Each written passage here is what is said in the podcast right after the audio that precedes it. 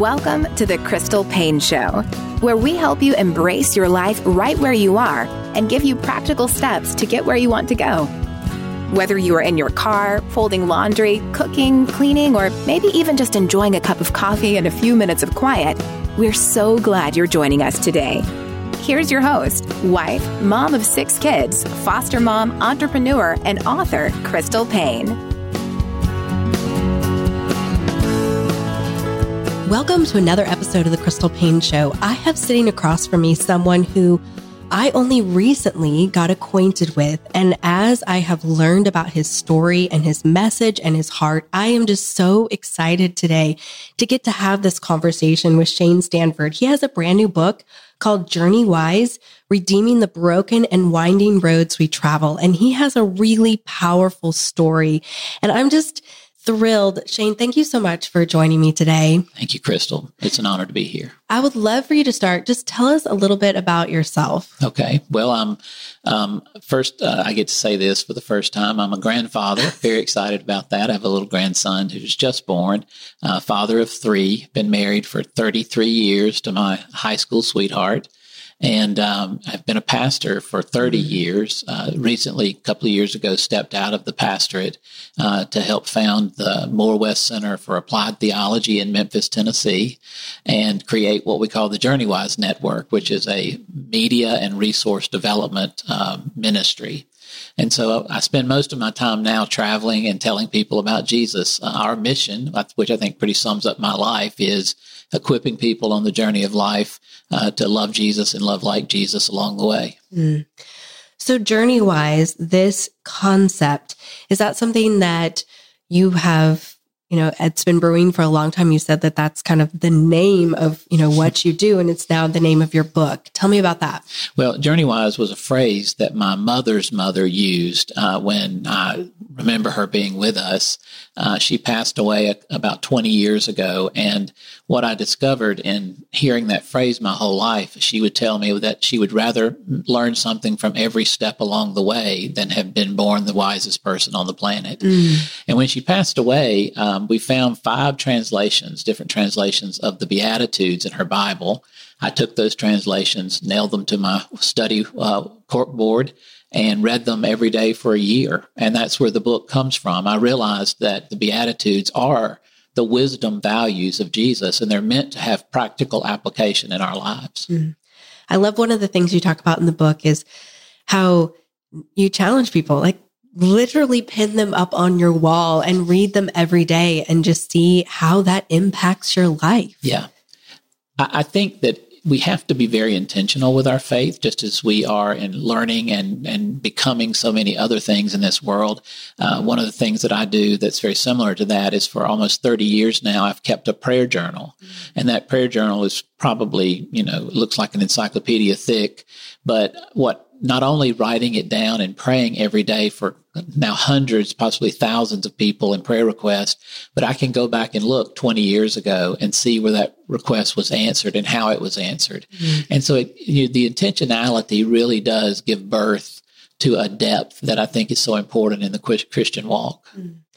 Well, and as a pastor for such a long time, you have led so many people. And so when you went into the pastorate, like, did you have that intentionality or is that something that you have developed and learned? Well, I think um, going into the ministry, I had such trouble being ordained, and I know we'll talk about that. And then the first church didn't want to take me because of my health condition.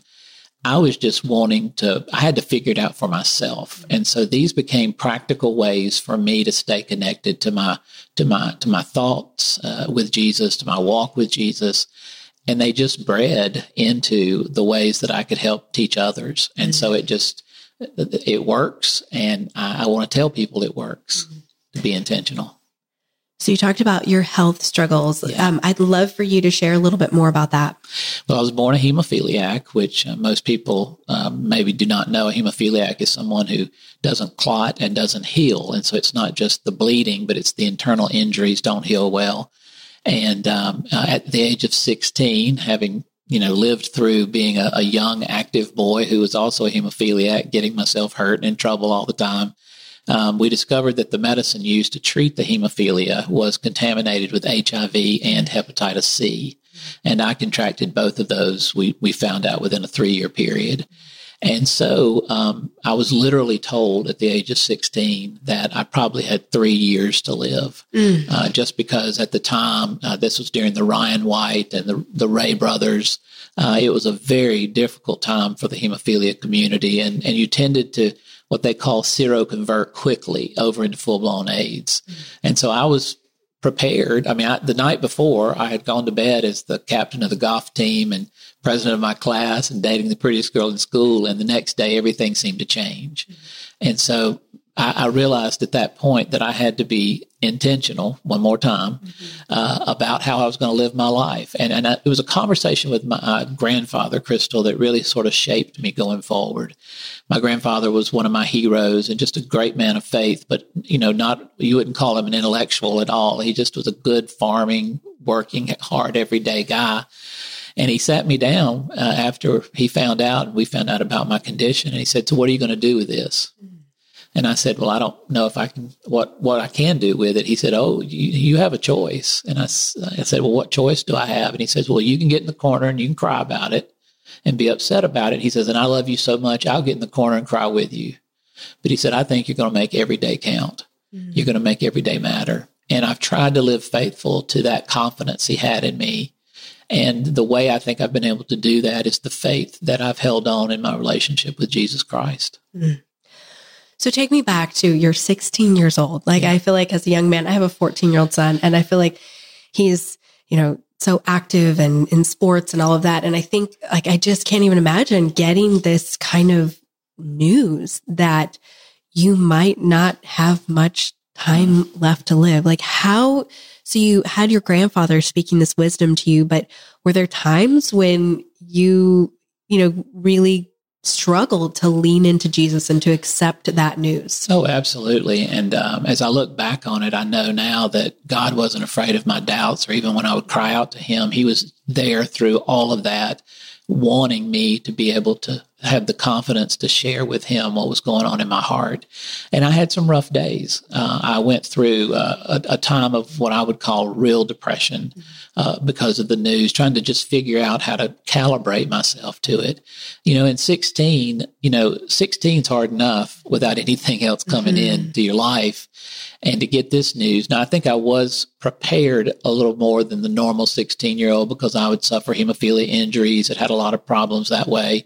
Um, you know, little league, you know, I played two years and then got beamed by my best friend who was pitching for the other team and had a serious blood clot issue. Mm-hmm. And so it was just stuff like that that I faced, but it was nothing it was life threatening, but it wasn't at the same time mm-hmm. like an HIV diagnosis.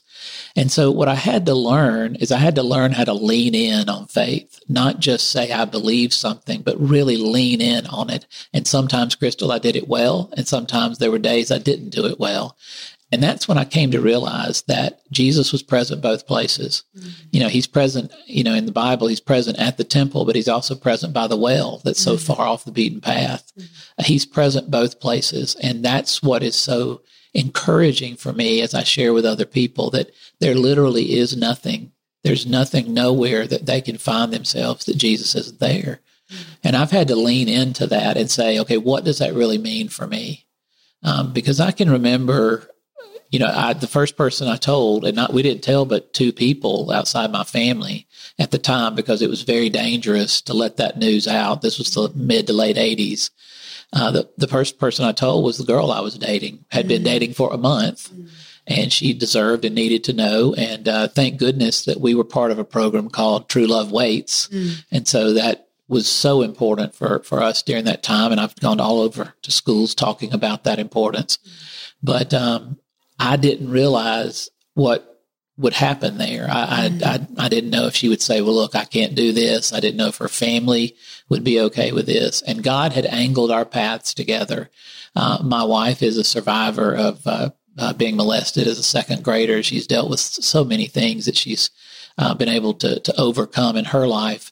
And we sort of found ourselves as two wounded people who were angled together. And it is clear that because we are opposites in just about every way, except the Lord put us together and we work. Mm. And it's just a gracious thing to see. But yeah, it's, um, you know, I've had I've had some difficult moments. It, you know, life is work. Mm. And I try to tell people that, you know, just because you find Jesus doesn't mean the road gets easier. Mm. It just means you've got somebody walking with you that you're aware and you know that they're there for you. That's so powerful. So you mentioned that you had trouble getting ordained. Talk yes. about that. Well, um, th- I had to finally reveal my HIV status when I was finishing theology school because you had to take a medical uh, test and, and go through all of that to be ordained. I was uh, in the Methodist Church, um, and um, there was a board of ministry that voted on me, and it was 21 to 19. I'll never forget the score, I call it. I got uh, voted in by two votes. Their main concern was not about the morality of the situation, you know, because I had written my orders and they knew that I had gotten it uh, through blood transfusion. What they were scared of was the financial impact. Uh, because if I did live and would go through treatments, that would cost a lot. If I died, there was a death benefit that went to my wife. And I had, you know, this seems so crass and irrelevant today, but there were older pastors who would come up and go, you know, you're going to break us financially either way if you live or die. And that's a lot to put on a, a young seminarian, yes. just, you know, graduated seminarian. What else happened though at the time was that we got through there 21 to 19, was appointed to a little church outside of Hattiesburg, Mississippi, uh, to be the, the pastor. And the church found out about my health condition before we could tell them. Mm-hmm. And they brought everyone in that little community together and had a big town hall meeting about me and decided that they would say no to me coming to be their pastor mm-hmm. because there were people who wouldn't want me to serve communion. They wouldn't want me to baptize their children. And there, and one gentleman did threaten to burn the parsonage down. And what's interesting, Crystal, is my bishop was certainly not going to send me there, but he made me go to the covenant meeting where we would have met each other. Uh, and what I realized as I walked in is that as hurtful as it was for them to do that to me, they were in more pain and more serious pain than I was because they'd allowed their fear to define them. Mm. And I'm still in contact with several members of that ch- church today. And, uh, and I see the ramifications of what happens when fear dominates you. It causes you to make irrational decisions that do have consequences. Uh, I've also, though, been able to watch and, and hopefully minister to them too along the journey, even not going there as pastor. I was just thinking, so you have this medical condition that it wasn't any fault of your own. And then it's causing you to, in a sense, kind of be like an outcast. Yes. And that would be a really difficult place to be in where you, I could see a lot of people just having so much anger towards God. Like, God, why did you allow this? I didn't do anything to bring this on myself. And now all these other people are criticizing and judging me because of this. And you talk about not letting fear win. Like this is so powerful. How have you come to this place of living in this victory instead of just this victimhood? Well, I have to separate, and, and thank goodness my doctor at the time was a wonderful woman of faith, and uh, she was in charge of my infectious disease, and she connected me to the first chapter of Mark, where the leper comes up to Jesus and says, If you are willing, Jesus, you can make me well. And Jesus' answer is translated like, Of course I'm willing. You have to differentiate between God and how your brothers and sisters react to you. Mm-hmm. Um, your brothers and sisters are going to react, even the ones that I thought were the closest to me, they're going to react with human frailty and and some of them will get it, some of them will do it well, some of them won't. And so I had to not be surprised at people living as broken human beings. God was different because what Jesus says to that leper in Mark 1 is, Of course I want you well. But what was even more powerful was the fact that Jesus touched the leper. Jesus interacted with the leper. Most religious people wouldn't even do that, would go around them. And so I, I realized that in a broken world, it wasn't just our spiritual life that was broken, but our bodies were broken. The, the weather was broken. Relationships are broken. And, and therefore, we are constantly dealing with the ramifications of a broken world. We have to differentiate between that and what that means and the God who has sought to reconcile and restore that world, that broken world. Armoire makes getting dressed easy. With a clothing rental membership from Armoire, build the perfect wardrobe with brands that are high quality, unique, and recommended just for you. All you have to do is take a five minute style quiz and select items from your dynamic, personalized closet. The styles show up at your door in as little as two days. Then, when you're ready for new clothes, just swap them out for more new to you styles. I got to try out Armoire and I was so impressed. I've tried a few other clothing rental services in the past few years, and this one by far has been my favorite. Not only did I love taking the style quiz because it was really enlightening and insightful to me to figure out what my style is and it kind of helped me to refine some things that I didn't realize before. I'm more of a classic style, by the way. But also, I was super impressed within what they curated for me to pick from for my case that they would send to me. And I have to tell you, so I got the armoire case in the mail, which is just a fancy way of saying the bag of clothes that they sent to me. And I have loved every single one. In fact, I'm wearing one pair of jeans that they sent me yesterday. I wore jeans and a sweater that they sent to me. And I have just been so surprised how they nailed my style, nailed my size, and have sent me clothes that I have loved. So they have so many different clothes to choose from, so many different styles and sizes. And I love that they're all very high quality. If you would like to try out Armoire. Right now, my listeners can give Armoire a try and get up to 50% off their first month. That's up to $125 off. Just visit Armoire Style forward slash crystal. That's Armoire Style, A R M O I R E dot style slash crystal to get up to 50% off your first month and never worry what to wear again. Try Armoire today. Are you ready to turn your home into a sanctuary of productivity and inspiration? Look no further than Home Threads, where functionality meets stylish organization. At homethreads.com, you'll discover furniture designed for the ambitious go getter. From efficient workstations to chic storage solutions, they've got everything you need to make your home a hub of success. I got to order from Home Threads and I think of them pretty much every single day because I have this beautiful tree that I ordered from them and this stand in my office and it just adds the perfect touch and I love it so much. If you'd like to order from Home Threads, head over to homethreads.com forward slash crystal and get a code for 15% off your order because where your home supports your dreams, anything is possible. That's homethreads.com forward slash crystal to get 15% off.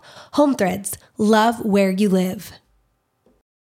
So the Beatitudes are something that have deeply impacted you. I'd love for you to share.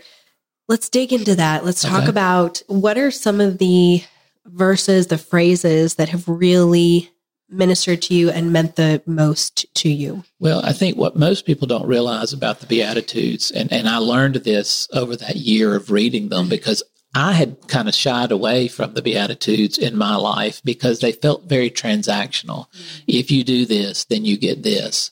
And I couldn't sort of square that up with God's grace and what we knew about God's grace. What I realized was the Beatitudes is the privilege and honor of seeking the abundant life as people born of grace. And therefore, it is transactional because we're called to work and be a part of what it means to be in that relationship together with God. Uh, the first beatitude is, uh, I think, the key to all of them. Uh, it, Jesus says, "Blessed are the poor in spirit, for they will uh, uh, see God um, or see the kingdom." And what he uses a word in the Greek, uh, Crystal, for poor, for poverty. That's not the kind of poor that I normally am, where I don't have enough money. You know, my, I, I have three daughters who who um, love to come ask dad for money. Um, that's the kind of poverty I deal with. We don't have maybe what we want. He uses a word that means absolutely destitute. So blessed are those who are absolutely empty in the spirit.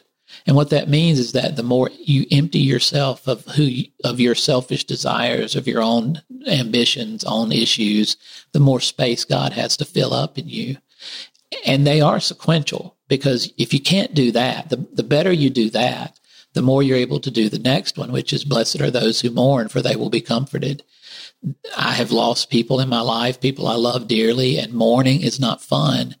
What he means by that, though, is blessed are those who've mourned and because they've loved so deeply. Blessed are those who've invested and boldly loved to the point that they do mourn when it's lost. But, and this is really where the phrase better to have loved and lost than to have never loved at all. Jesus would say amen to that. Um, but the promise is, is that when you've loved boldly, you're able to see things and experience things of the whole experience of life that you wouldn't if you closed your heart off. And I've dealt with so many people in my ministry over the 30 years that just refused because they didn't want to get hurt. Mm. And I understand what that's like. I've lived a life of great risk in a lot of ways, but the risk is worth it, Jesus says, because you will be comforted in ways that the world can't understand. And it, and, and it just goes on from there with these beatitudes. You know, blessed are the meek. We think of meek today as being weak. Uh, but that's it comes from a word praus, which is not at all about that. It means blessed are those. The word literally means who've lived an ethical, balanced life who've seen the, the things that they need to keep in balance, to keep in tension. Um, and they, and Jesus would use the example of God's tension between his righteousness and his love. You know, those stayed in tension. And so God made a way through Jesus. But each of us have to find what the balance is in life to live faithful. Um, we know the, you know, we're seeing things today in this world where extremism pulls us into places that becomes irrational. Mm-hmm we can't live in that extreme. We have to be able to live with a balance of both our love for God and then our love for each other. And uh, it just goes on from there. Uh, you know, the, the, the Beatitudes kind of have a crescendo to them. Uh, it, the, you end up with blessed are the peacemakers. And I think everybody would agree, would check the box. Yes, I, I love peace, but are you willing to make peace? And what does that mean for us? It means a, it's really a recalibration of our relationships, our priorities, which leads us into the eighth blessing, the beatitude. Beatitude from it literally means blessing. Uh, for those who maybe don't know, and um, Jesus says, you know, bless in the eighth one says you're going to be persecuted, you're going to have trouble, you're going to have difficulty because if you've lived the first seven, the world is not going to understand how and why you're you're walking that way and there will be repercussions. But he said, blessed are those who are, have pushback in, because of their love for me. And, uh, and that's when you talk about my, the discrimination or the fear or the things I've, and my whole ministry, Crystal, even up into just a few years ago, I would have people who wouldn't want me to baptize their children because of my health condition. And again, it wasn't personal.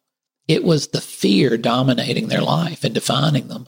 And so I had to step back and go, okay, you know what, God, there needs to be more of you here than me. Don't let me react out of my own uh, feelings and emotions. Um, I want to make peace because the, the, the, joy here is not about whether I get my way. It's about whether you're glorified. Mm. And so I, I tried to keep that in mind. And I've seriously, since my grandmother's death, tried to live the Beatitudes in very intentional ways, similar to how I do my prayer life. You talked about emptying yourself and you said that's kind of like the start. Like we have to start mm-hmm. from a place of being empty so that God can fill us. What does that actually look like? Like tell us in your own life how you live that out. Um, again, I'm a pretty ordered, intentional guy. And uh, so every day I try to try to make two lists. Uh, what are the priorities that I have to do just to be a good human for that day, to do things that help me to be a good father, a good husband. I always only put down five um, because I realize I'm not going. I can put down fifty, but I'm only going to get to the first five. The other are the three things, the three promises I know that Jesus made to me. And, um, you know, and it, it's interesting that, you know, and I always think of it this way. He, he made a promise that he loved me dearly. He made a promise that he reached out for me and he made a promise that he took hold of me. And each of those things means so much to me. And I try to center myself on the five by trying to live out the three because I am absolutely, um, I messed so many things up in my life. I have made so many mistakes and even as hard as I've tried and, and with as much point of reference, knowing how special life is, I still do all the dumb things that we often get ourselves into, you know, angry and upset and, and getting, you know, petty, you know, things that we just shouldn't waste our emotions on. I do those. But I always have this backdrop of the two things. One is my faith in Jesus and my health. Mm-hmm. And I think that I've told people that I have an advantage, I think, over the healthy people of the world because I don't take every day for granted. And I, I would I would have loved for my mother's sake, for my wife, for my children to have not been born or, or a hemophiliac, not have HIV. But I wouldn't trade this journey for anything because it's it, it has shaped me into the values that I hold and try to live every day. And so you write the same three promises down every day. Is that what every I Every day. Wow. I love that because I think it's, you know, it's like scripture talks about. I was thinking of like, you know, how like the Jews would write it mm-hmm. on their forehead, write it on the on their doorpost. You know, just how having God's word, yes, every single day. That's the lens through which you are viewing life, and I bet that just really radically changes everything for you. Well, it does become your true north. Mm-hmm. It becomes your point of reference because if your emotions are your point of reference that day, you are going to make a mess of it. Mm-hmm uh, just because Paul says the way you become a holy and living sacrifice in the 12th chapter of Romans is by the renewing of your mind. I think God gave us a mind in order to be the anchor for the decisions and the ways that we proceed in the world. We, we, of course, want passion. We want our heart to be involved, but our heart can't be the first way that we respond to the world because we will mess it up. And that's why I try to be very intellectual thinking about what are these three promises? What are the five things that I need to do that day? Um, recently, uh, we did have our first grandchild who is wonderful, just beautiful little boy. And, and I'd been told by people, you know, this kind of love is different. You're going to feel it. I'm like, oh, you know, I love my children. It is. It has a very mm. different sense to it. And I think that the sense of it is, is that a grandparent's love is oftentimes freed up from the other things that you worry about when it's your children. And that freedom is such a powerful thing because to not have those that other baggage, you all you can do is just love uh-huh. and experience it. That's what God did for us through Jesus. He Paul says that when you are made free, you're free indeed. You're because the love of Jesus takes these other things. He it, it recalibrates, it flips over. Most of the time we live the things of the world over our promises from God. It, it flips those over and helps us to, to live those more faithfully every day. Mm. As we close, I would love for you to speak to the person listening who they need some hope. Like maybe they have a medical condition that is ongoing or they have they're awaiting a diagnosis or they're in a really difficult financial position or just really, really struggling in their marriage, um, or just some burden that they're carrying right now that just feels really, really heavy. Mm-hmm. And your story is inspiring to them because they want to know how it looks to walk by faith instead of letting fear be in the driver's seat. What encouragement and hope would you give to that person? Well, the first thing I would say to them is that no matter what you're feeling like today, know that God loves you deeply and that the, the life of Jesus is the full expression of God's love for you. And if you're a parent, especially, you would know what it would be, would feel like to give a child over for those who didn't even appreciate it or know it and to still give that sacrifice over. So that power, that love is so important.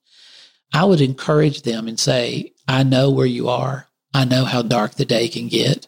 I know how afraid you can be. And I know that it feels like there is no end to it. But as much as I've been prayed over, I know that I will be healed. I may not be healed on this side of heaven, but I will be healed one day. And I trust that promise. And so um, it, it's like a friend of mine um, uh, is the child of the founder of Holiday Inn. Mm-hmm. And Holiday Inn was founded because, not because he wanted to make money, but because Kemmons Wilson just wanted for his family to have a good, comfortable place when he took them on vacation. And he realized that he could do something about that. And what I've discovered is that on this side of heaven, there are going to be uncomfortable places. And I can do my best and be faithful to help you, my brother or sister, be faithful. And in the process, I'm, I'm addressing my own issues. So don't get so focused on your own pain because a lot of times the way we deal with our pain is by helping someone else. And that is true in the Bible. But the second thing is I know I will be healed in heaven. And I know that I'll be able to look in the face of Jesus and I won't have to worry about this broken body. And my hope is for both today and for that day that I know will come. And I've had to do that for many, many years now. Your life is a testament to the faithfulness and goodness of God. Like I'm just sitting here so inspired and so encouraged. And I think it's so easy for me to get caught up in the day to day and to forget like every day is a gift. Yeah. And I love how you're living that out. What your grandfather told you when you were 16, how you were choosing. You're choosing life. Yes. You know, you could choose death by just saying, I'm just, I'm just giving up. This is just too hard. But every day you're getting out of bed and you're choosing life. And I just appreciate that so much. And I appreciate this book that you have written to really point us to Jesus, to point us to live our life in a way that emulates Jesus, to be empty of self so that we can be filled up with him and live that out to all of those around us. So I would encourage everyone get a copy of Journeywise Redeeming the Broken and Winding Roads We Travel by Shane Stanford. Thank you for joining us today. For more great resources, please visit crystalpaine.com.